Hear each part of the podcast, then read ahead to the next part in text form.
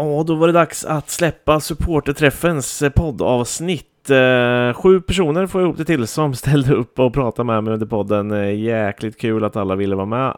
Eh, ljudet får jag be om ursäkt för redan så här i förhand att det inte är det bästa. Det är en del bakgrundsljud, brus och allting sånt. Jag har försökt mitt bästa att tona ner det så mycket jag kan Eh, för att inte påverka rösterna allt för mycket. Eh, man får helt enkelt stå ut om man vill höra vad alla här hade att säga. Eh, det var jäkligt kul att spela in det. Hoppas att ni tycker att det är kul att lyssna. Nu tycker jag att vi kör igång.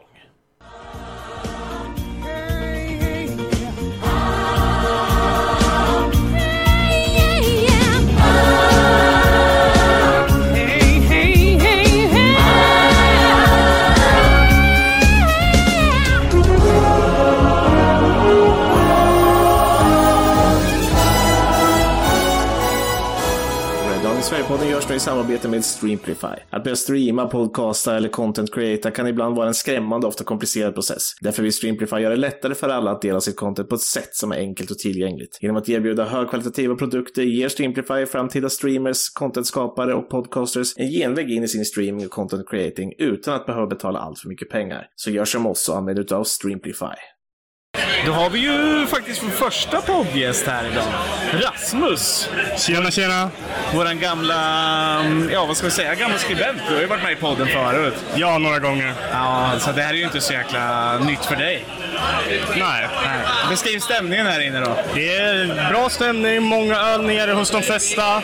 Jag är positivt överraskad. Jag trodde inte det skulle komma så mycket folk till en match mot City, men överträffat mina förväntningar hittills. Ja, och det, alltså för att vara Red Army Sverige just nu så är man ju helt jäkla exalterad över att se alla Man ser på Adam att han mår väldigt bra just nu. Adam mår bra. Alltså, han mår riktigt bra. Nu fick han sin Guinness också. Ja, perfekt. Ja, då mår han bra. Och, och Mikael har fått hållit sitt superduper svåra quiz. Ja, och så kan han slappna av lite, lämna lärarrollen. Ja. Men du, eh, United då? Hur ser det ut framöver? Vem, är, vem tar vi in i sommar som förbättrar laget så mycket mer? Vi behöver en anfallare. Jag skulle nog gå för Harry Kane just för att vi vet att han är etablerad i Premier League. Med Bruno bakom sig så kommer han göra 30 mål. Det är jag helt säker på. Ja, för att man, man har ändå pratat en del om till exempel ja, men typ Sancho, Bruno, sådana där spelare som har fått ganska lite assist den här säsongen. Är det bara beroende på det här jäkla liksom, att vi inte har en anfallare? Jag tror främst det berör Bruno, att han eh, kanske är mer beroende av att ha en bra anfallare. För både Sancho och Anthony så tror jag att mycket ligger till att jag tycker att de har underpresterat poängmässigt och spelmässigt, att de försvinner lite grann. Men United har också gjort som lag gjort väldigt få mål. Så får man in en striker, kanske blir ett mer offensivt lag som gör två, tre mål per match, då kommer även de att få ett lyft.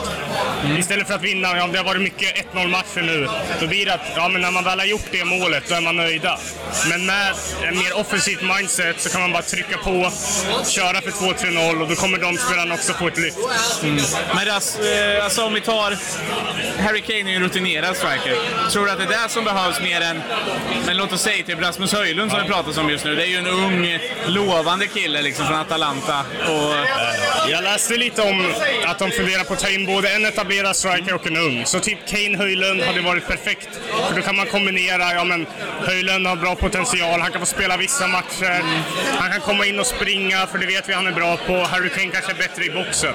Så jag tror att de två kan komplettera varandra. ja, alltså jag är ganska mycket med det där egentligen. Alltså jag skulle vilja se Kane tillsammans med någon, men jag tror det kan vara svårt att locka någon som typ Höjlund. Han är ju ändå på väg uppåt ganska hårt. Fått bra... Alltså det snackas ju mycket om han i Italien framförallt och allting sådär. Det är svårt att locka honom som en ihop med Kane. Ja, det tror jag också. Eh, så att frågan är, finns det något annat namn där ute som skulle kunna vara den man värvar tillsammans med Harry Kane än just till exempel en sån här ja, men supertalang som Rasmus Höjlund? Alltså, Jag tror det blir svårt att värva liksom två etablerade anfallare, för det, det blir svårt. Det är lite som Weghorst nu. Om man hade gjort det lite bättre så hade jag kunnat haft kvar honom som en backup. Men jag tror tyvärr inte att det kommer bli så. Och liksom en liknande spelartyp, har visat sig, det funkar inte med Igalo och det funkar inte med Weghorst. Så Och Cavani var inte supersuccé heller. Nej, så jag tror liksom Falcao, och för att nämna en till, jag menar gamla strikers som inte etablerade Premier League ska man nog bara stryka från listan. Ja. Eh, Finns det någon ung spelare då? Alltså som kan finnas där ute som ändå kan gå med på att vara andra fiol ett år? Alltså jag tror ju faktiskt att Höjlund skulle kunna göra det, för jag tror han skulle kunna passa bra i United, verkar gilla Ten Hag, jag har läst mycket om att de har diskuterat med varandra. Han är också så här, ja men han har haft lite, lite som Mount nu, han har haft en säsong där han kanske har överpresterat. Han har liksom inte visat så mycket innan. I Köpenhamn gjorde han till exempel inga mål.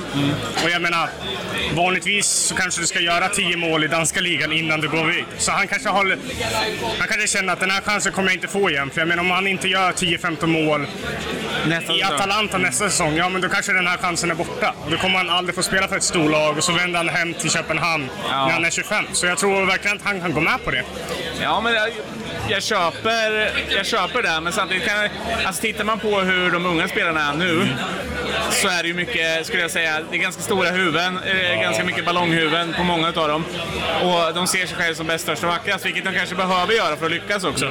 Och han är ändå i Serie A, vilket då är, är ju såklart positivt för United. Det är ju som du säger, han kommer ju inte från Danmark. Nej, Eh, så. Han har ändå spelat i en bra liga och ett bra lag framförallt. Eh, men vilket också tror jag kan störa lite där att vilja gå som en andra fiol. Men ja, nej, men det, det skulle vara jävligt intressant att ha båda två faktiskt. För Ja. Jag tror även i vissa matcher skulle man kunna spela båda utan att det är någon större förlust. Nej, Framförallt man behöver trycka på lite mer. Ja, och jag förstår också så här Höjlund lite som, ja, men han kan förmodligen vara kanske lite på en kant också. Han, bör, han har ju liksom den speeden, han är ung. Han är lite som Rashford. Rashford kan ju spela centralt och till vänster. Höjlund kanske vill spela centralt, men han kan också spela, skulle jag säga, lite till vänster eller lite till höger. Om man hade till exempel Bruno och Kane lite mer in i boxen. Ja, ja men eh, jag köper. Jag tror att han, om man skulle spela honom på kanten så är han ju mer lik Rashford Garnacho på att vilja ta sig in i box och Ja. kanske göra mål än eh, typ Anthony Mar- och eh, Sancho. Ja. Som är mer utav våra assisterande spelare. Eh, om vi tittar mer längre ner i banan då. Eh, framförallt mittfältet är väl ändå någonting vi framförallt behöver bredda. Alltså eh, vi har ju Casemiro. Men bredvid Casemiro har vi en ganska trött Christian Eriksen. Vi har en ganska flängig Fred. Eh, och så har vi en Scott McTominay som ändå känns som tredje, fjärde alternativ just nu. Vad har du för drömspelare då? Du får inte säga Frenkie de Jong. Nej.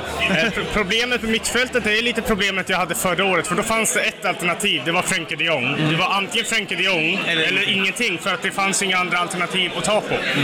Jag menar nu, optimalt skulle jag tycka, ja men Fred och McTominay kanske ska bort. Sen har vi Casemiro och Eriksen och så behöver vi få in en till spelare.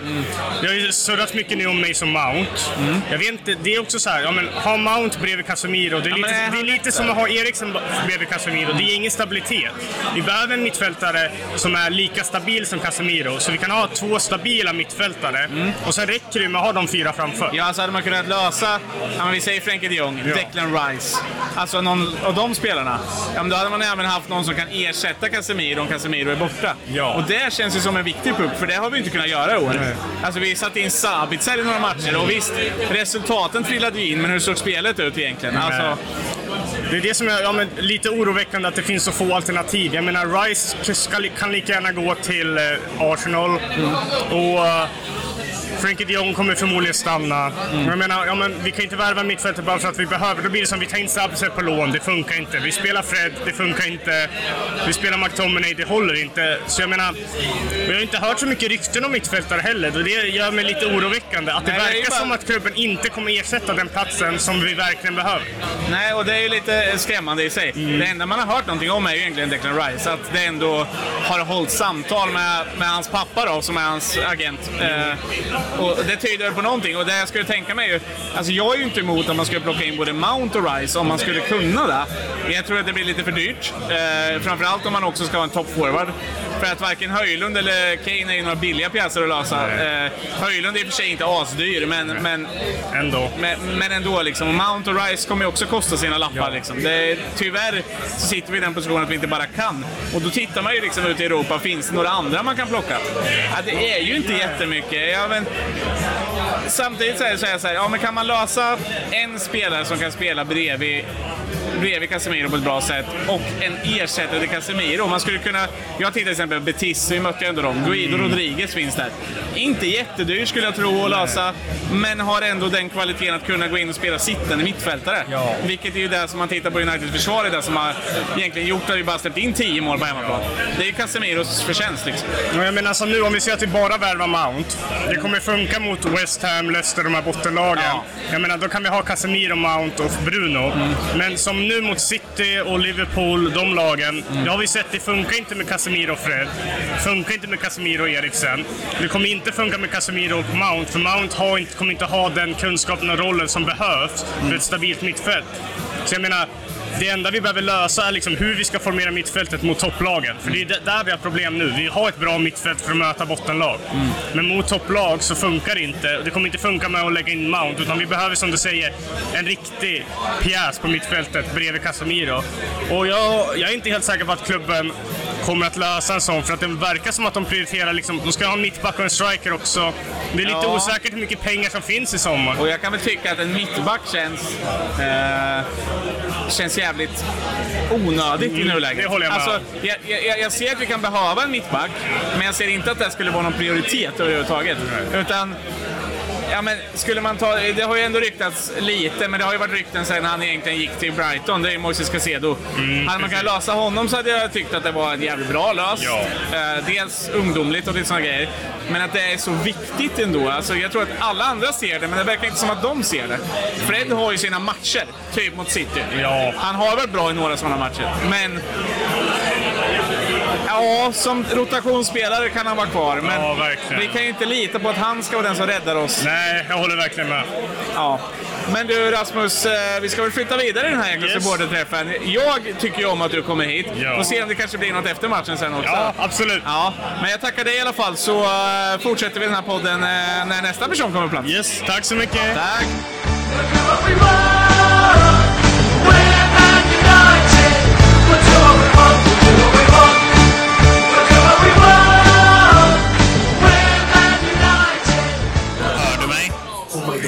Ska du Du soundchecka hörs, innan? Det är bra. Och vem är det som hörs? Jo, det är Elias. Det är Elias. Elias Lövgren. Ja, honom har ni hört förut. Alltså, nu, vi börjar alltså den här podden med två stycken eh, gamla skribenter. Men det är Ja. kul att ni vågar. Och Elias stod här innan och bara Jonas, jag vill ha mina five minutes of fame. Ja, ja men eh, fem minuter kan jag ändå bjuda på. Ja, precis. Ja, men, vi ska inte prata så mycket om det här som ska hända här bakom oss alldeles strax, utan vi pratar lite mer om United. Ja, ja. Eh, och jag frågade Rasmus förut, han fick säga en spelare som han tar in i sommar som förändrar laget helt och hållet. En. Han får göra en nu. Vi kan inte, sen kan vi, ju- jag kan ju också räkna upp tio stycken som skulle göra vårt lag mycket bättre. Ja, det, en. det är en ruggigt knepig fråga och eh, den position jag känner mest akut just nu är ju anfallspositionen. Eh, det har snackats om Harry Kane. Det är en kortsiktig lösning som jag köper helt och hållet. Men får jag drömma och på sikt att allting slår väl ut, då vill jag ha Victor Osimhen. Va- va- varför tror du att Osimhen skulle klara av Premier League då? Han bygger ändå mycket av sitt spel på det fysiska. Eh, han är snabb, han är stark. Han är inte jättelång, men han har ändå luftspelet på något sätt. Han är spänstig. Ja, exakt. Så att, eh, jag tror att han, han skulle passa engelsk fotboll, han skulle passa Uniteds spelstil, för han kräver inte jättemycket boll. Vi har ju ändå agent Igalo där också som redan varit och, och pekat lite. Agent Igalo, ja. ja. Ja, jo, det är klart. Men eh, samtidigt, vi har, vi har yttermittfältare, eller ytteranfallare, eller vad man ska säga, som, som vill ha mycket boll. Och eh, jag tror Victor Osimhen hade kompletterat det jävligt fint. Ja, men, ja, är, han, är han spelaren då som kommer in och gör... Vi pratar ju Harry Kane. Ja, men han har ju levererat 30 mål i Premier League eh, säsong ut, säsong in, säsong ut, säsong in.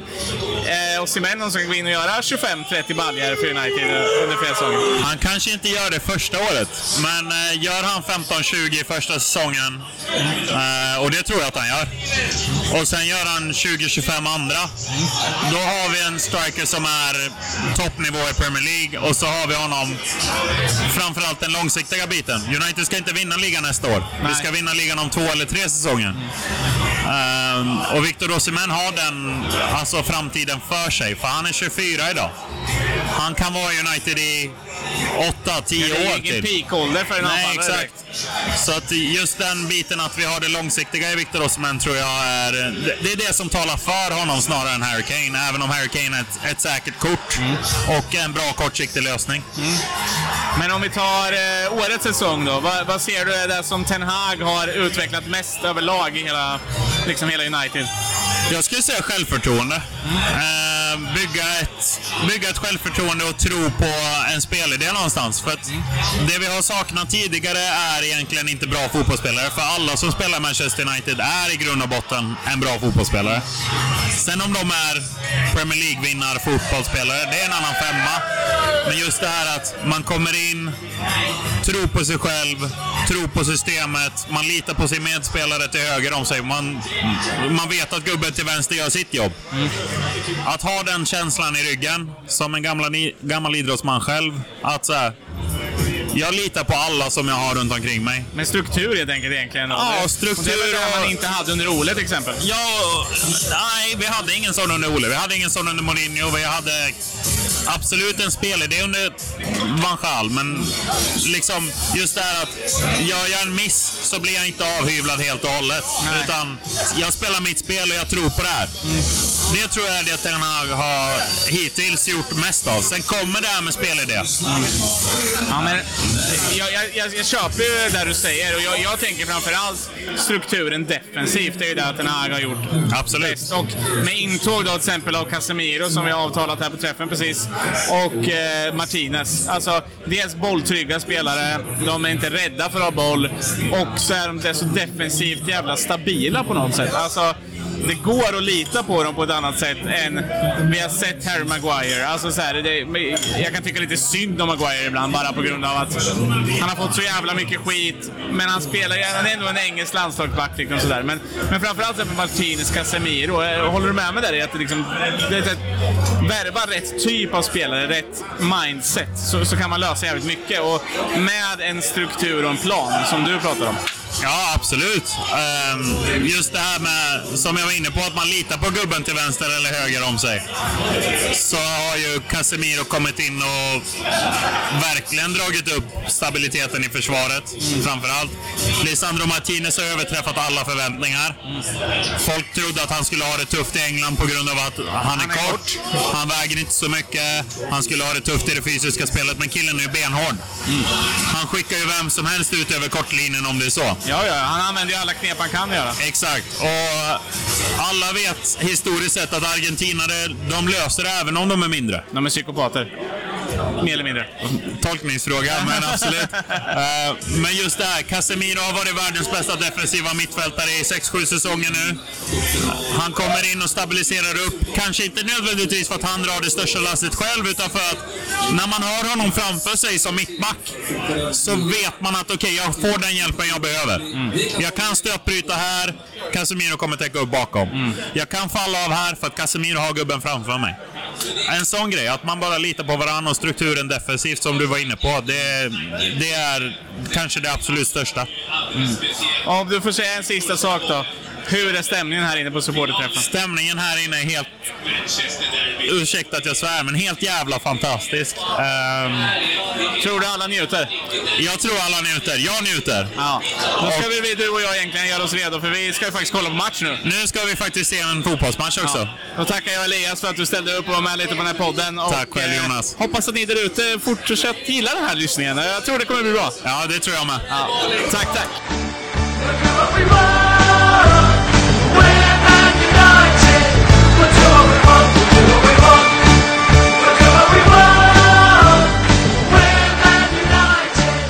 Könsord. Men vi kör igång det här. Ja, kör vi? Ja, nu kör vi. Det här är inspelningen, Jag tar tillbaka med könsord. Det- Den här rösten borde ju ni som lyssnar nu känna igen.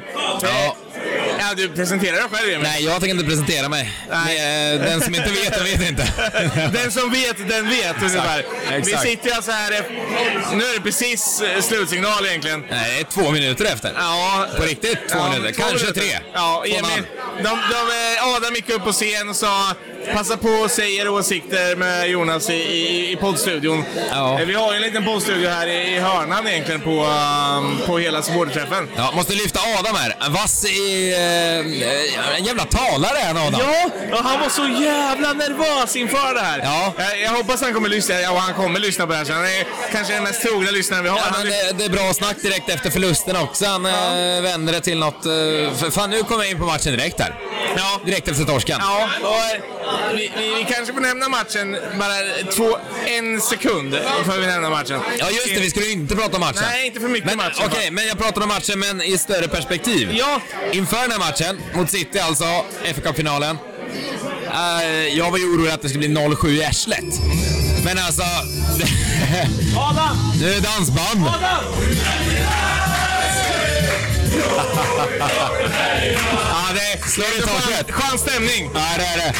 Nej, men helt ärligt. Jag tycker den här matchen visar rätt mycket hur långt United kommit under den här säsongen. Ja. Alltså, eh, alla, eller alla, men de flesta såg väl Champions League-semifinalen. Där City gjorde fan slarvsylta av Real Madrid. United stod ändå upp och alltså... Det är alltså United Det hade inte varit ovärdigt med en United-vinst i den Nej, här matchen. verkligen inte. Och det tycker jag säger rätt mycket om hur långt United kommit. Ja. Det har varit några... Man får inte glömma den, man får inte glömma Nej, den biten. verkligen. Det har varit några extrema jävla plumpar den här säsongen. Tre, fyra matcher som var... Okej, stryk dem i början av säsongen för då var knappt säsongen igång och Ten Hag var ny. Men, så här, ja, men Liverpool och, ja, men, ja, vi behöver inte nämna det exakt. Och City, eh, 3-6 ersätt eller vad fan det blev. De har ju varit bedrövliga. Men det här är ändå, nej fan. Det är jag förtröstan här ändå känner jag. Ja, men alltså med, med, med tanke på allt som har hänt under säsongen också. Jag tänker på Ronaldos flykt. Jag tänker på...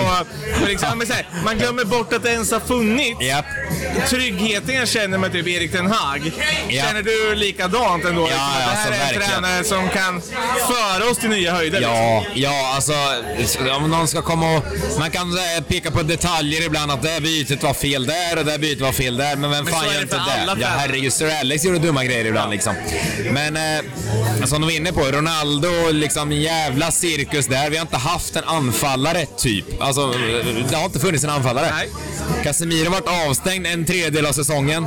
Ja. Lite kryddat kanske. Men då har vi ingen innermittfältare som liksom kan Vi har ingen sittande mittfältare. Nej, vi har ingen då. Och utöver det så finns det ingen mittfältare som kan... Det, det finns fortfarande, oavsett Casemiro eller inte, vi har ingen mittfältare som kan styra spelet. Nej. Ändå så kommer man liksom...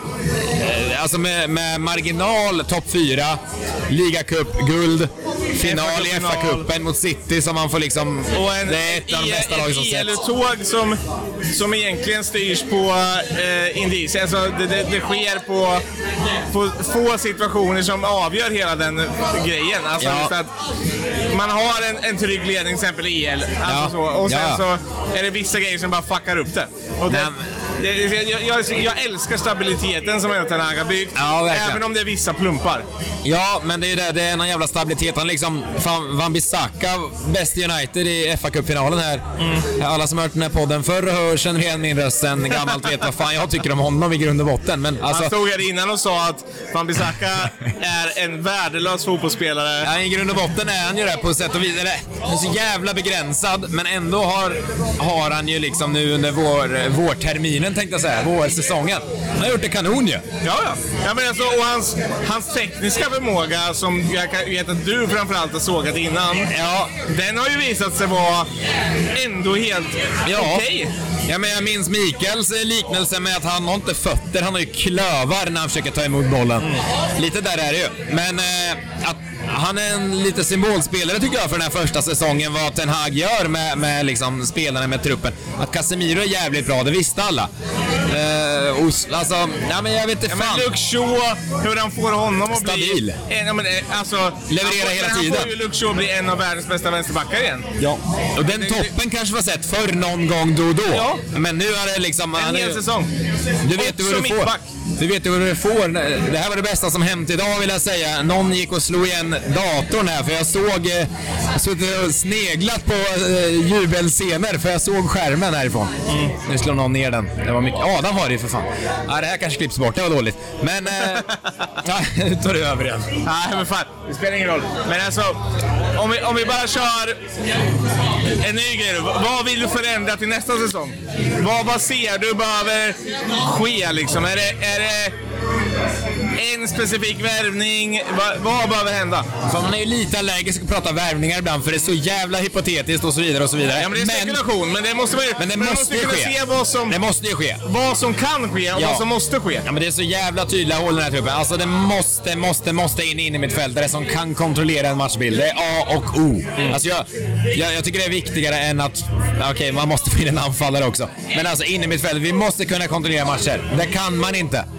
Det är det enskilt största problemet tycker jag. Backlinjen, det finns brister men låt det vara den här, det, vad fan, lägg, lägg Ja, kraften någon annanstans. Vi släpper in 10 mål på, på eh, alla hemmamatcher i Premier League. Ja. Så dålig är inte backlinjen just nu. Nej, Alltså, som, alltså det finns ett par plumpar som sagt. Mm. I övrigt annars har det varit superstabilt på så vis. Och nej, fan. Ja, Jag känner förtröstan inför nästa säsong ändå. Det, det, fan, det här kommer bara bli bättre och bättre tror jag. Lite ålderstigen trupp överlag kanske, många bärande spelare, men låt det vara så ett par säsonger då. Mm. Bruno börjar kanske bli semigammal, men han har gjort sin bästa säsong tycker jag. På, ja, men på sätt och vis. Spelmässigt så är han sin bästa säsong. Ja, han är så jävla inblandad. Han Ja. gör andra grejer som man inte brukar... Tänker matchen mot, eh, mot vet du, Fulham här sist. När han tar emot bollen, vänder upp, lirar vidare. Fred Ja. snubblar fram bollen till Sancho, men det blir mål. Alltså det är en sån grej som Bruno... Annars har han typ försökt stanna bollen, vända upp och skjuta. Eh, och visst, vi kanske saknade dem och City, att han bara drämmer till den här bollen Ja. när Ortega inte är riktigt i, i, i målet. Men jag- tycker, precis som du säger, att Bruno gör sin bästa säsong rent spelmässigt, även om inte poängen är där. Men det tror jag bygger på mycket. Vi har ingen nia som levererar just nu. Nej. Nu, nu sitter jag och landar i vad vi ska göra i sommar. United ska värva en innermittfältare som har väldigt mycket boll i sig. Men de ska inte blåsa på liksom en miljard på någon. Alltså så här.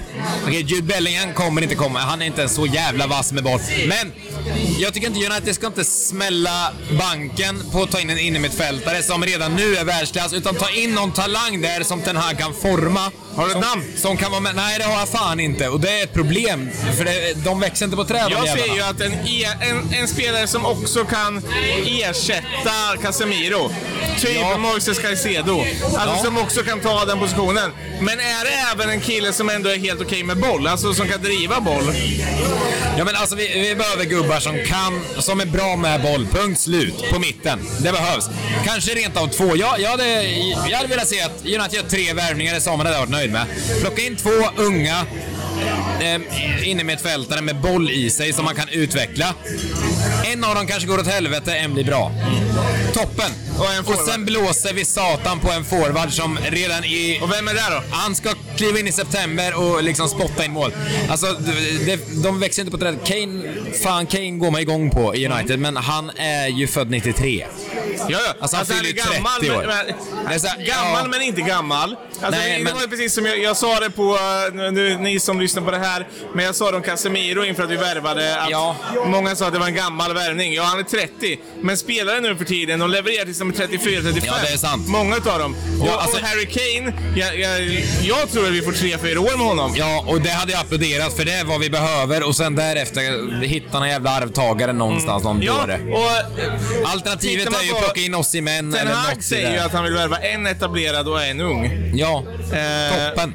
Gör det. Ja, om vi har... Och sen två men det unga här är på också mitten. Så här, vi, det är lite som du säger innan, vi spekulerar. Ja. Allting hänger ju på... Ja, men får vi in katarierna som ägare, ja då kan vi värva både, både Kane och Höjlund. Ja. Alltså, om man Och det är en fråga i sig med som vi inte ska ta nu, men eh, vad man ska ha för ägare och det är ju bara en jävla djungel och snöre. Fan snårigt Ja. alltså.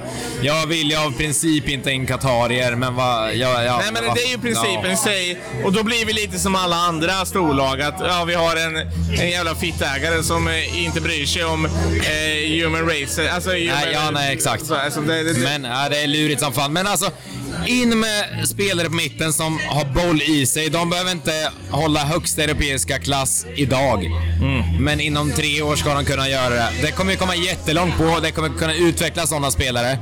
Och sen blås, blås banken på en jävla forward som spottar in. Alltså, som, alltså en som är garanterat 20 ligamål i år. Alltså som vi har- garanterat Vi gör hade det. Elias här innan, han sa att vi ska inte vinna vi ska inte vinna guld, vi ska inte vinna PL de närmsta två åren. Det är inte Nej, det som är det målet. ligger något där. Eh, kanske inte ens de närmsta tre, fyra åren, utan vi fortsätter bygga, vi bygger med Ten Hag. Och kan vi se den här utvecklingen, jag tror inte vi kan se lika hög utveckling nästa säsong. Nej, så är det. Alltså för att han har ju tagit enorma steg Ja, redan. exakt. Men fortsätter vi se steg framåt, Ja. det är ju där grejen ligger. Framförallt spelmässigt och, och, och eh, offensivt. För nu har han ju byggt en defensiv som funkar. Nu gäller det att implementera en, eller implementera en, eh, en offensiv som också funkar. Ja, men alltså... Alltså jag tror for, man har väldigt många otroligt kort minne. Alltså spola tillbaka ett år eller två år. Alltså United, Raffe Ragnik! ja men det här har varit så felskött i flera år. Ja. Så det är fan alltså. Det har varit så fruktansvärt dåligt. Alltså struktur på planen, alltså ingenting. Alltså det har varit det har varit enstaka punktinsatser som varit bra och någon gång bara åh, kolla Solskjaer kom tvåa, det här är ju toppen. Men nej, det har inte varit bra någonstans någon gång. Nej. Inte i grunden. Så det vill jag bara, kommande två, tre åren, fortsätt bygg på det här. Hitta en grund så man liksom... Jag vet, jag har sagt det förr när jag var med i podden, att det går bra att ta en förlust här och där. Jag- Jag vet, jag sa det inför den här säsongen faktiskt, innan du tog tillbaka stafettpinnen i podden. Jag minns att jag sa, alltså jag tar att vi slutar sjua, bara jag ser utvecklingen under Ja. Ten Hag. Och vi har Det- sett utvecklingen, det- kommit trea, det är tagit en titel, final här. Alltså, vad fan. Det är bara fortsätt bygg på det här kommande säsongerna. Och då om två, tre år, då ska man börja sitta där och Alltså, säga att det är nu kör vi. egentligen bara ett plus att den här lyckas ta en titel sin första säsongstränare för ett United Ja. som har varit on the rock bottom. Alltså, han, Fruktan- han tar över Raffe Ragniks piss United och egentligen värvar två spelare som går in som är tongivande eh, och en utvecklingsbar och en reservvänsterback. Det är där han värvar. Ja. Alltså så. Sen Anthony tycker jag, det var ju han som jag säger som utvecklingsbar, han ger ju mer än vad man kanske tror, men ändå ser man på kan han göra det här med den lilla biten. Förstår man kan få fortsätta, värva de spelarna han vill, få den här kontinuiteten, få det här utvecklingsspåret, få spelarna att förstå ännu mer vad han vill göra. Jag ser, Ja, men- inte, jag ser, inte, jag ser, inte, en, jag ser inte en låg barriär på det här, utan det är väldigt... Nej, Alltså, det, nej, förstå att du och jag sitter här och är positiva. Ja. Eh, Det är vi ändå, vill jag hävda, i det här. Och då har vi två spelare som levererat offensivt i år. Alltså, det är Rashford och Bruno som har varit bra och då offensivt. har inte Bruno levererat vad vi säger att det är Bruno-mått med. Ja, nej men precis. Inte rent poängmässigt, men liksom Sancho, ja men extremt... Han är ju en besvikelse. Ja. Martial, han har ju... Men Martial är- han har ju dragit ner är mössan för ögonen igen. Honom kan vi skita på. Vägghårs Alltså, till det- behöver vi inte gå in på kanske. Anthony, jag har mycket högre krav. Jag tycker inte... Jag, det finns saker och vissa vill lyfta, men jag tycker inte han har varit bra. Jag tycker inte det. Nej, men alltså, jag, tycker- förstår att folk kan kritisera honom, framförallt efter prislappen. Men man får också se vilken spelare han är Ja, och vad han, såklart. vad han ger laget. Bara så att Ja, men sett på det stora kan hela. alltid spela upp bollen på Anthony. Ja, så är det. Och bollen är kvar inom laget. Ja, men sett på det stora hela så han ligger ju läs så det sjunger om det jämfört med Mm. toppyttrar i ligan. Så han är ju liksom inte topp 10 yttrar i ligan just nu.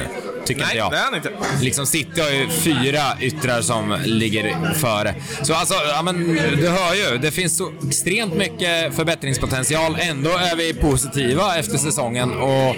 Nej, fan det här... eh, Jag ser faktiskt inte hur det inte ska gå framåt kommande två år. Och då Men är om det... du får runda av med att bara, bara säga, vad tyckte du om supporterträffen? Nej, alltså det här är toppen. Vad trevligt det är.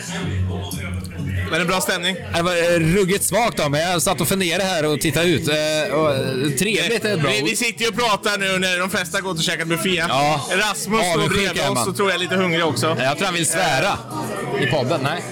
Nej, men det är kul. Ja. Det, det är fruktansvärt roligt att det kom så här många. Och det är ju, nu lät det som att jag har en del i det. Det har jag verkligen inte. Ni har ju, eh, alltså, Red Army har gjort det superbra att det kommer så här mycket folk. Så jävla kul med alla följare som bara dyker upp mangrant. Folk låg från Stockholm och Hudiksvall och...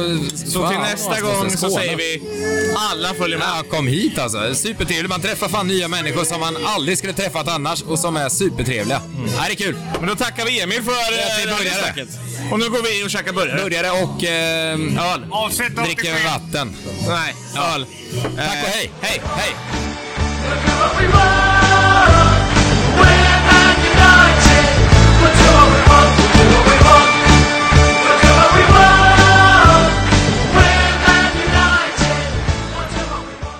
Eh, då kör jag igång här egentligen, så nu är vi live. Är vi live? Och, ja, ja, nu är vi live. Kör. Och nu sitter jag ju med... Elias hade vi med förut. Ja. Nu har vi pappa Elias Lövgren här. Du får presentera dig själv eh, snabbt. Anders Löfgren heter jag. 54 år, från Gävle. 54 år från Gävle och följt United i...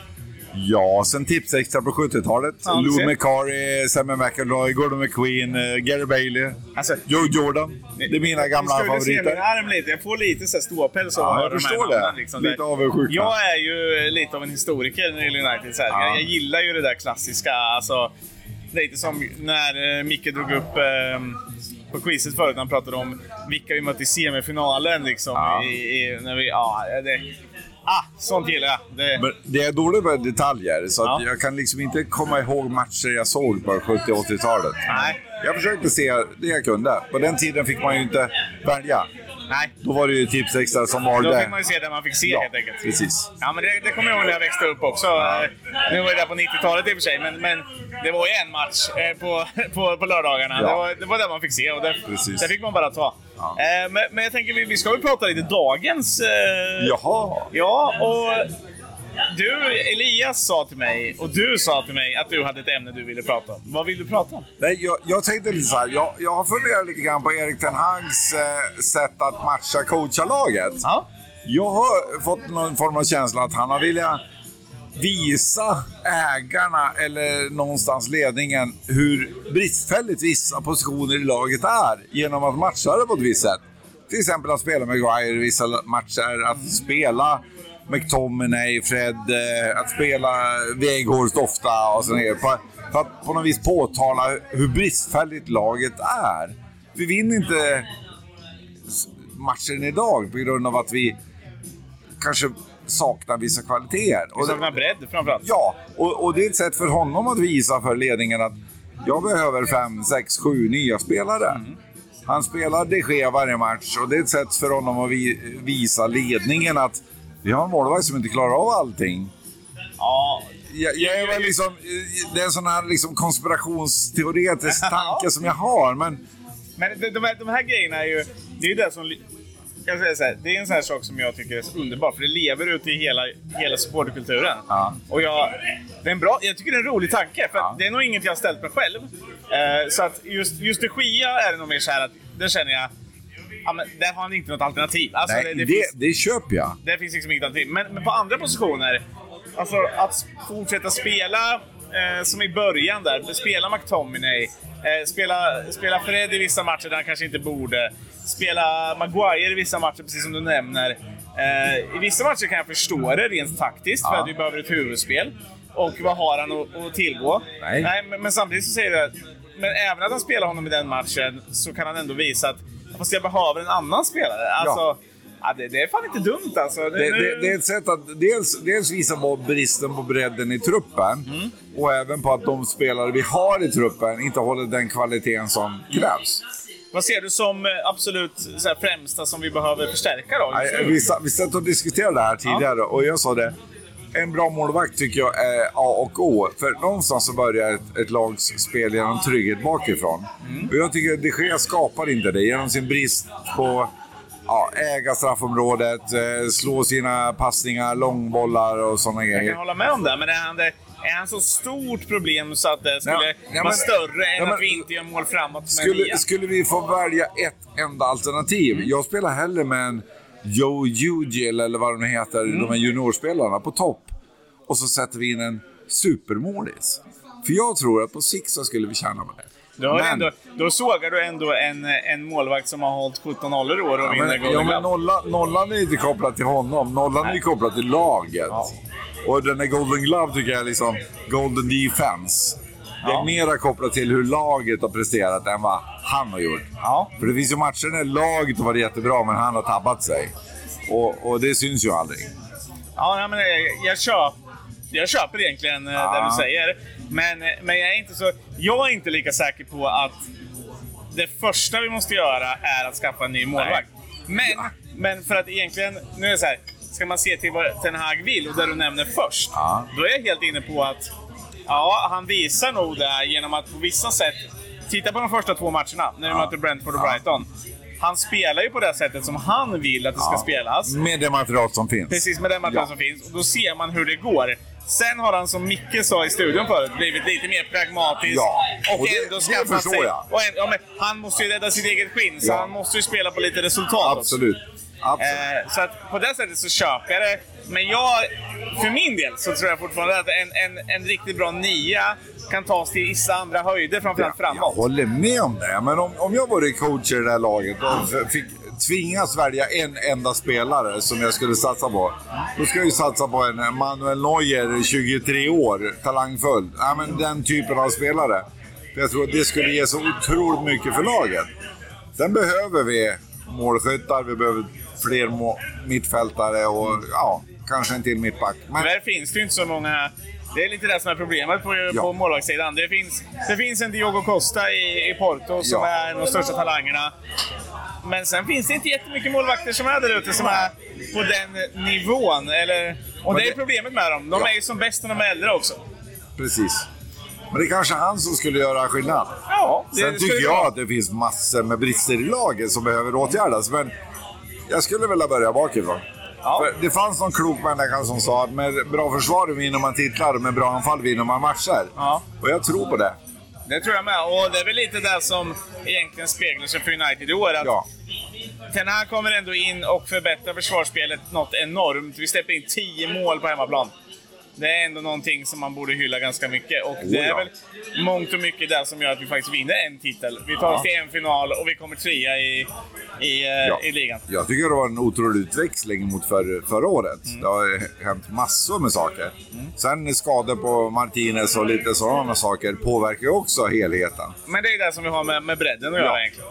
Precis. Eh, och det som blir ett stort problem i, Ja. i, det, i det långa loppet. Men om du får... Jag tänker så här, alla andra som har varit här och pratat lite med mig, de har fått säga vad de tycker om den här dagen och, och om stämningen här inne. Vad, vad får du säga? Ja, Jag, jag som börjar bli gammal är ju bara glad. Jag har ju hållit på United sedan 70-talet Ja. och trott att man... Ibland har man känt sig lite ensam, men sen kom sociala medier in och insåg att ja, men jag är inte ensam. Och sån här dag får jag nog verkligen förstå att det finns så mycket United-fans runt om i landet. Och var har du bilat ifrån? Jag är bilar från Gävle. Ja. Och, och jag inser att det finns många runt om i landet som hade önskat att vara det här. Ja. Och då är det ändå nästan 100 personer som har tagit sig tiden och möjligheten att ta sig hit. Exakt. Vi är ju ändå... Jag tror vi räknade ihop till de som hade checkat in för det var typ 92 eller någonting sånt där. Jättebra. Eh, och vi har väl fått kanske 30 meddelanden minst på folk som sa Synd att jag inte kunde komma idag. Och, det så här. och då vet man ju, som- precis som du säger, att det finns nog ändå x antal till som gärna hade varit här idag. Oh ja, det tror jag. Ja. Men vi gör så här då. Vi tackar pappa Lövgren för den här lilla träffen och eh, hoppas... Ja, vi ska väl rulla vidare här. Vi ska snart ha lite awards och grejer. Så Tack att, eh, själv Jonas, jag- trevligt att vara här. Jag tror att, eh, jag tror att eh, folk som är här kommer bli nöjda i alla fall. Tack. Bra.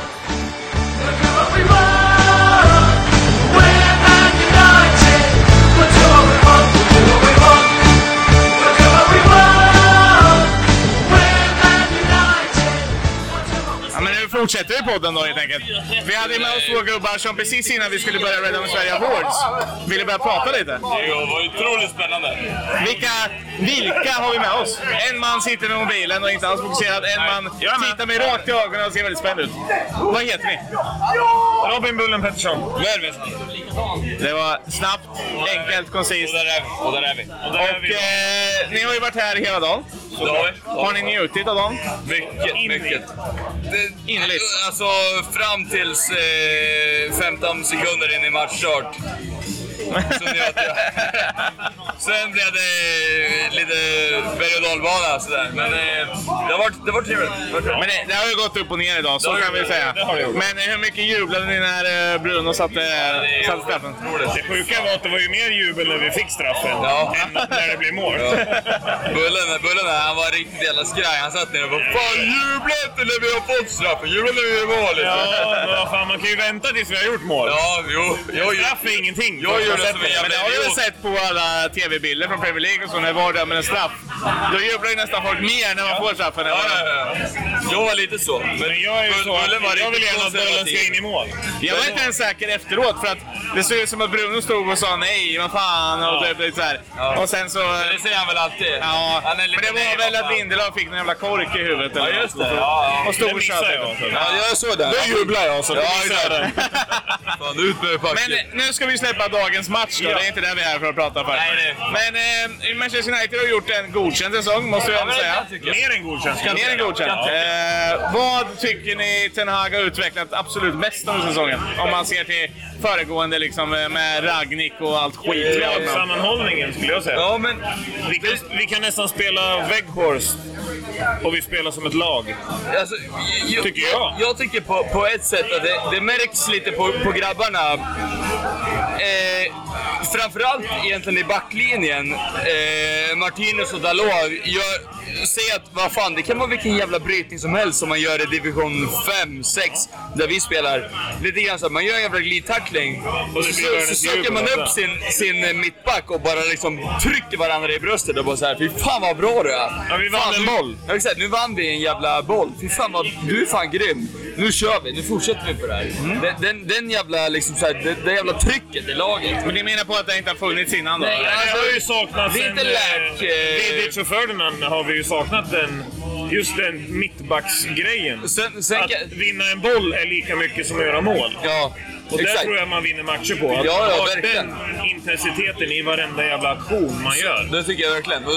Det- är något som jag såg, såg väldigt upp till för, med Dalot i, alltså, tidigt i säsongen innan han blev skadad. Efter skadan var alltså, kan jag tycka, han gjorde inte... Han såg lite rädd ut. Eh, fan, han, han, var, han var inte samma människa. Men då steppade ju en annan eh, högerback upp lite mer istället. Saka ja, och jag gjorde det jävligt bra. Men, men innan, innan det, så när alltså Dalot, vilken jävla liksom, power han kom in med. Jag kan minnas vad du säger, alltså just det här med att det här man såg där att ja, men Dalot gjorde en jävla brytning, det blev hörna till motståndarlaget. Det var bara så här- Men, men alla bara, Varann och Martinez bara fram till honom och typ... Och smällde Ja, i det, bröstet. och Det såg ut som att alla hade tagit anabola steroider och Precis, eh, och stod så och pumpade liksom Ja. samtidigt. Fy fan vilken jävla film man får, man får då hemma och sitter och kollar på TVn. Bara så här, Man sitter i fan, soffan och kan här man är tänka sig vad man får alltså. på plan också med, med en fullsatt Old Trafford runt sig. Alla börjar jubla och all, spelarna tillsammans börjar liksom så här pumpa på varandra. Spelar ingen roll vad det är för jävla brytning. Det är en jävla tackling på mitten eller så här, han bryter den på sidlinjen ut i hörna. Det blir deras hörna men ändå är man så jävla pumpad på att man bara så här. Man har Fan vilken bra. jävla bra brytning. Nu trycker vi bort den här hörnan och så kör vi från det. Det är liksom så här.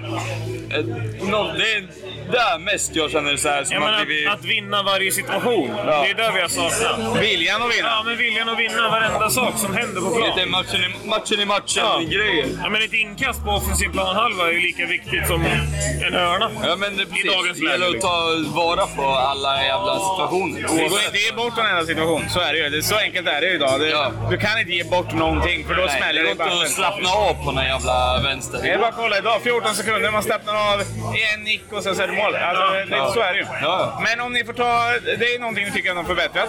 Vad kan bli bättre då? Och var, var bör vi förstärka liksom, när, när vi kommer in mot en säsong som har varit bra, men vi måste ändå ta fortsätta ta steg. Vart är nästa steg? Liksom? Vi är ganska eniga om att det är ju en målskytt vi behöver. Ja, ja, ja. En, en, en, en boxspelare som är där inne och... Ja, men en- typ en Harry Kane. Ja, vi, vi, pratade, vi pratade förut mycket om att så här, förstå om vi hade fått in Zlatan i den situationen när vi fick in honom. I den situationen vi är i nu. Ja. Förstå om vi hade fått in honom idag. Idag hade han ju Alltså gjort... så här, med det här laget vi har runt om honom. Jävlar vad mål han hade gjort alltså. Fy fan. Ja, det är 20 plus. Direkt. Ja, ja, ja. Alltså en, en sån Har han, gjort, spelare. har han gjort som eh, Harry Kane lyckas göra i Tottenham? 30 plus nästan varje Ja, år. men 20 plus är det ändå. Ärligt. Ärligt. Jag tror att, alltså, det, nu är det ju obviously för sent. Det går inte att Men plocka in vem, Zlatan vem är anfallaren vi tar in nu då för att, att lösa det här? Det är, många, det är många som pratar om Oshimen. I Napoli, ja. Men eh, alltså så här, mm, jag vet inte. Det är mycket så här. Det, den första personen vi alltid pratar om, så signar vi den direkt. Och det har, inte, det har ju visat sig inte Men det har egentligen varit två då som jag pratat om. Det är Harry och- Harry Kane och Harry Kane som varit största.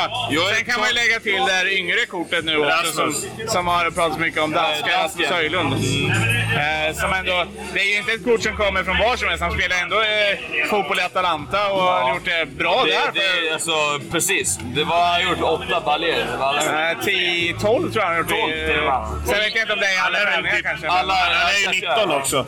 Ja, exakt. Han är inte det är 19. inte. Vad sa du? Han är väl 19 år bara.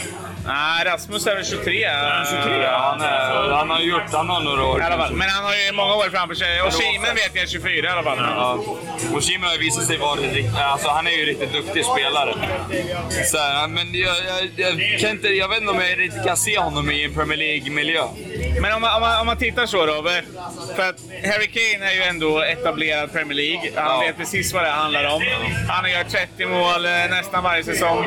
I ett lag som sällan presterar över hela säsongen. Nej, det är. Eh, vilket då är ganska positivt. Vi har en Osimhen som däremot bara är som så 24. Ja. Eh, dock skulle jag säga, om man tittar på hans styrkor, så är det snabbhet, fysik eh, och eh, att vara närvarande i boxen. Vilket kanske är precis det United Ja, men söker. mycket möjligt. men han är bara 24. Men sen är frågan då, båda två är ju över miljarden om man tittar på vad som spekuleras Ja, kring. det är Är, riktigt. är, är någon utav dem värd pengarna? Alltså, jag, jag, kan, Jag tycker ju i dagsläget så har vi ju speed, vi har allt sånt. Ja, Det är en Harry Kane som fattas. Jag tycker inte att vi behöver Osimhens speed. Utan jag tycker att vi behöver Harry Kanes målfarlighet. För vi har... Kane är också bra i spelet. Ja. Det där var något som jag tror att, i alla fall inte av det jag har sett av Osimhen, så tror jag inte han är den spelaren som är liksom en passningsskicklig kille som kan också länka ett spel. Harry Kane, titta vad han ger till Son varje ja år. Son, förutom Son och att han Kane är ju ett riktigt jävla Ja, men förstå då- par, alltså. Harry Kane och Rashford. Och Sancho på andra sidan. Men jag alltså. kan också se en, en, eh, att det kan bli en riktigt fin eh, liten sån mellan eh, Oshimen, Rashford, Sancho, Mart alltså typ som det har varit med... Det var någon match här säsongen, jag vet inte fan vilken, exakt vilken match det var. Men när vi, vi låg under med ett, eh, 1-0, eller vad fan det var, och sen så gjorde vi ett trippelbyte. Rashford, Sancho, Martial. Tuff, in alla tre. Och man bara såg vilken jävla connection de har med varandra. Och, och, och Chimens eh, aura tror jag kan passa bra med, med Sancho och Martial. De är lite lika. De, kan, de, de, de löper som de vill. De, Sancho och Martial, menar du Rashford? eller? Ja, Rashford och Sancho lite mer. Lite mer. Ja, Martial han är inte så jävla... Nej. ja, men- jag tänker att det är Martial, Martial och Martial Rashford är de som ryker här nu. Han kommer troligtvis Ten Hag ja. pratar ju om att han vill ha två. Han vill ha en rutinerad och en eh, yngre. Ja. Jag tror inte Osimhen skulle komma till oss som den yngre som inte får Spela. spela så Nej, mycket. nej, det tror jag inte. Eh, däremot kanske Rasmus Höjlund skulle kunna komma tillsammans med Harry Kane. För att dels lära sig och eh, eh, han har ju väldigt gott eh, tycke till Ten Hag redan. Eh, via Ajax och, och lite sådana där grejer. Så att, Och vi har ju ganska mycket att spela om nästa år. Det är Ja. Champions League, det är Premier League. Ja, är det finns alla mycket, det finns det, det är mycket kupper, det är mycket spela Ja. och eh, lära sig ett, två år utav en striker som Harry Kane. Även att man är 22-23 år kan ju inte vara helt fel. Nej, det kan Nej, inte vara Han är, ju ändå inte, han är ju ändå inte Victor Osimhen om man tittar just på Rasmus Höjlund. Han är ju inte Victor Osimhen som har gjort eh, hur mycket mål som helst i Napoli som samma- vinner ligan och vi, eh, går till, till liksom semifinal i, i eh, Champions League. Utan, eller kvartsfinal kanske var. Det är inte samma press på honom som det är liksom med. Osimhen som, som har varit i ett lag som Nej, eh, vinner, är ju- vinner Serie A. Plockar man Osimhen då plockar du från övre hyllan. Och plockar du Höjlund plockar du från hyllan under. Det är det som är Det skillnaden. är lite Haaland-aura på det där. Lite grann. Att han, kom, han plockades in för Dortmund och var lite såhär, ja hur ska han klara sig i Premier League? Folk var inte riktigt så här, hade inte Haaland här uppe direkt. Han kommer gå in och göra 40 mål. Ja, fast ändå... Ja, jag håller inte riktigt med dig med tanke på att Haaland ändå var det absolut största jävla namnet som gick att plocka alla kategorier. Många som sa ifrån däremot också. Ja, jo, till viss del. Men jag tror att alla, alla lag som hade pengarna för att plocka in honom, eftersom han dels bara kostade en halv miljard. Ja, det, ja, med den jävla klausulen. Ja, med, med klausulen. Ja, alla är lag. sjukt. Han kunde ju, och det var ju den som gjorde. Han kan ju välja fritt. Ja. För alla lag som han ville gå till hade ju råd med honom. Ja. Och då kunde de bara plocka in Men det känns som någon trodde att han skulle göra det han har gjort. Nej, man kanske inte skulle göra det som han har gjort. Nej, nej. Nej. Det, är, det är ju helt sjuka siffror som Haaland Ja, det är helt otroligt. Eh, och då kan man ändå vara ganska stolt över United idag som ändå stoppar honom. Men han har ju inte mer än en, ett, ett Nej, han, han, han, han har ju egentligen inget läge alls idag som är riktigt, riktigt farligt. Nej. Eh, skapa sig. Vi har ju kört ungefär så här länge med alla och jag tänker att vi ska stoppa här. Men först så ska ni få säga, hur har ni tyckt om dagen? Vad, vad, vad är den här supportträff liksom? Vad, Otroligt Hur bra kul. är det? Otroligt. Fantastiskt kul. Alltså, Jätteroligt. det här måste fortsätta. Hade ni kommit igen ifall det hade varit Ja, eh, nästa vecka? absolut. Liksom? Ja, ingen nästa vecka oavsett vilken stad. Ja, Nästan i alla fall. ja, ja, ja precis. Nästan. Ja, det beror på, men alltså det här måste ju fortsätta. Ja, Så kort inget, sagt inget så hade ni sagt till alla som kan att komma hit ifall Jag det skulle har försökt pusha alla jag känner innan det här. Verkligen, verkligen. Det är- Du var ju senast in. Du Ja, sa ja. väl jag i torsdags? Eller? fan, jag, jag skulle fan Då var det en av jobba. dem som Adam raggade in. Ja, eh, ja, precis. Typ via tandläkaren. eller vad det var. Ja, Tandläkaren var Ja, det. precis. Jag, skulle, jag hade ju jobbhelg och så här, men fan det var, det var bara att försöka lösa bort det här passet och komma hit. Det löste du bra. Och det löste jag Och bra. då fick du podda också. Precis. Ja. Det är helt Eh, otroligt. Räkna med att det är ungefär 1000-1500 personer som kommer lyssna på Ja, dig på det här det- avsnittet. Så det, Det är helt, det är helt otroligt. Om vi nu blir medklippta. Om vi vi kanske blir blir bortklippta. Vi får vänta på Jonas och se. ja, jag har redan klippt bort er. Ja, Vi sitter här och pratar i tomma intet. Vi är alldeles för fulla. Nej, det men bra gubbar. Tack för att ni ställde upp. Ja, tack Eh, och eh, fortsätt ha ikväll. trevligt ikväll. Det Bli kommer vi fulla. Bra, tack. Hej.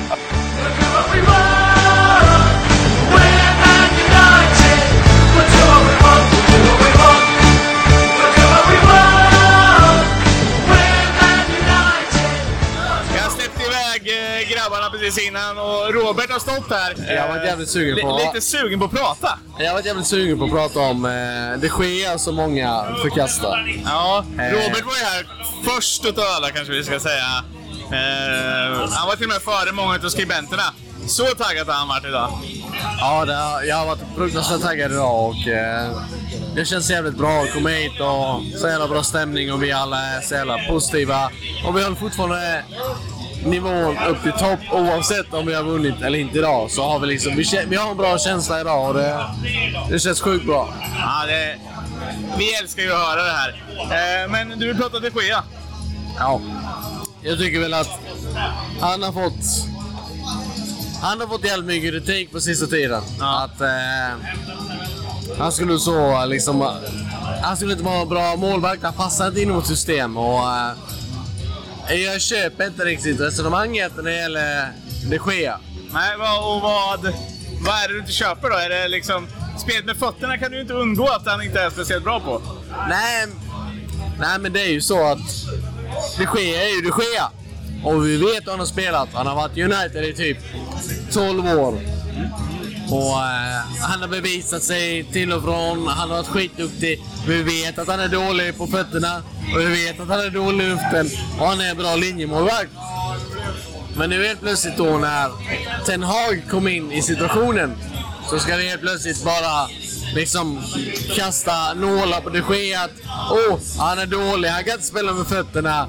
Och liksom att han inte... Han passar inte in i systemet. Men det visste vi ju om. Varför vi behöver kasta mer skit på honom? Men han har ändå räddat oss i så många år. Men det är inte första egentligen året som folk vill bli av med de Gea. Det kommer ju inte som en asnyhet. Han har ju varit dålig i luften hela tiden. Det är något han har fått kritik för.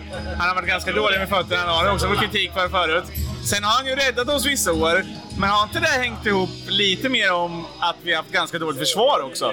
Att han har krävt att han ska vara så bra för att vi ens inte ska hamna på nedre halvan. Och det, jag säger inte att det tar bort något från hans prestation, men är det, är det någonting som man jämför med en målvakt som ska stå i ett storlag? Som typ Ederson Alisson, som är bra målvakter på det som behövs i ett storlag. Har de Gea det? Men vad är ett storlag för dig? Ja, men alltså, Jag ett, ett Liv- men, om vi tar Liverpool och City som en... eh, Tycker du att Liverpool är ett storlag? De har ju varit de sista två åren, det kan vi inte und- undvika. De har ändå varit uppe på över 100 poäng i Premier League. Men har förutom den här säsongen. Men har det med deras målvakt att göra eller har det med själva Nej, spelet men, att göra? men, men de har en målvakt som spelar därefter. En målvakt som är duktig på frilägen eller duktig på sådana skott. Han är duktig på i luften, han är duktig på att hämta bollar. Han är bra med fötterna. Det är ju lite det som krävs av en sån spelare. För min, min, min grej mot de Gea är just det att han passar inte i ett sånt lag. Han passar typ i Atletico Madrid, kanske inte ens det.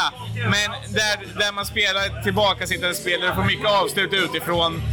Eh, där är ju han bra. Det är ju hans grej. Han är, en- han är en bollstoppare. Eller som vi har sagt, vad var det du sa?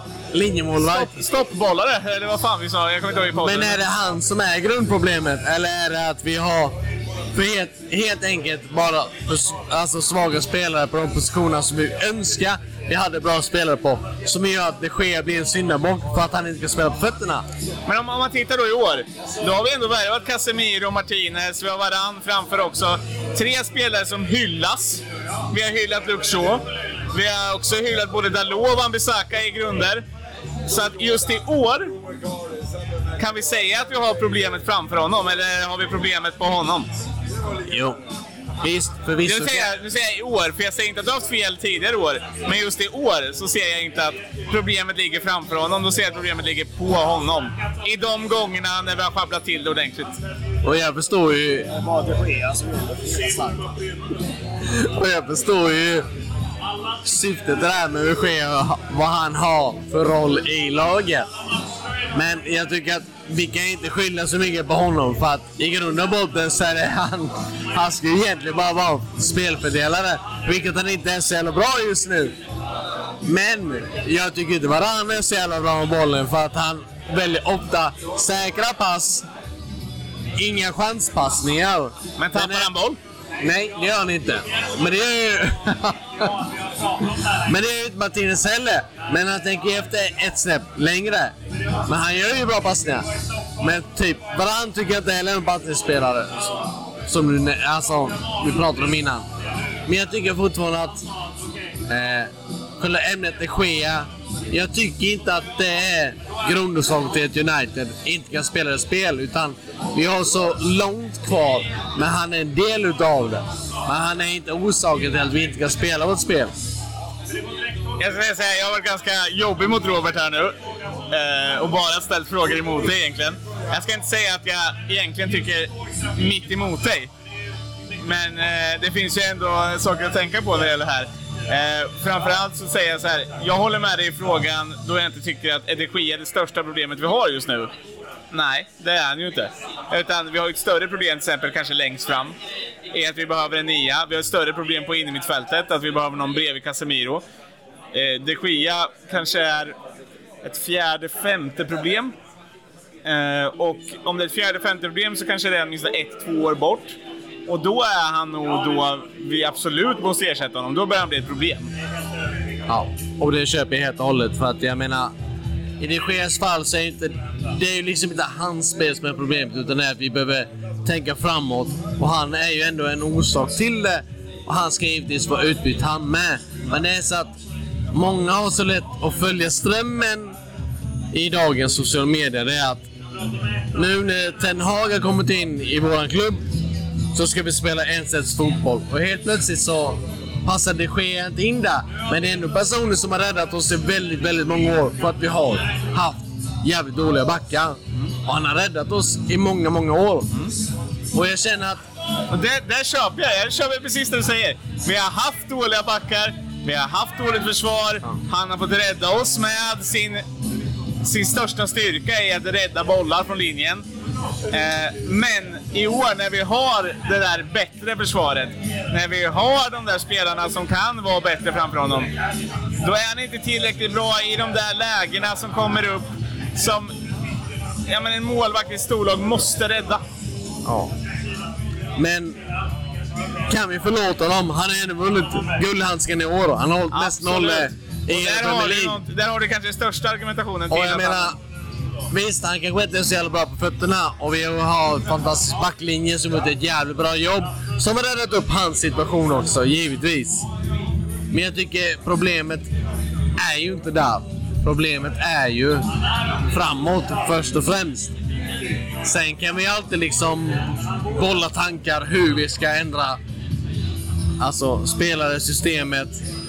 Och sen samtidigt är det också där som jag försöker påpeka att vi har väldigt lätt att peka finger. Vi är väldigt nymoderna vi människor. Så vi, om någon säger en grej så följer vi oftast med strömmen. Om någon säger att det sker, han kan inte spela på fötterna.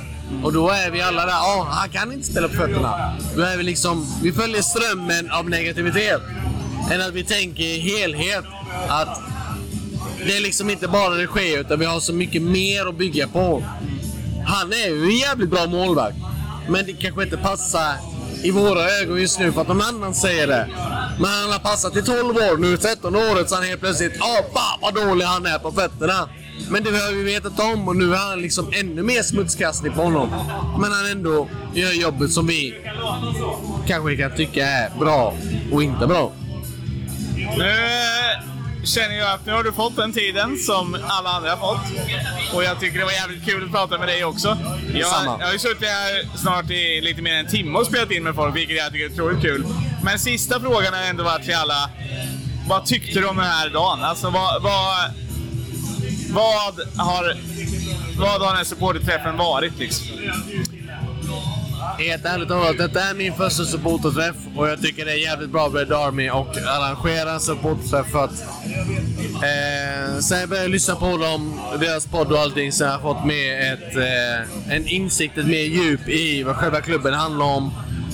Man följer liksom klubben är med i en djuphet, liksom. det blir bara inte liksom en ursäkta språket, men det blir liksom ingen korpfotboll utan man, man följer insikten, man följer djupet, man liksom är med, med i klubben och man har diskussioner och eh, ja, helt enkelt så får du en fördjupning av klubben.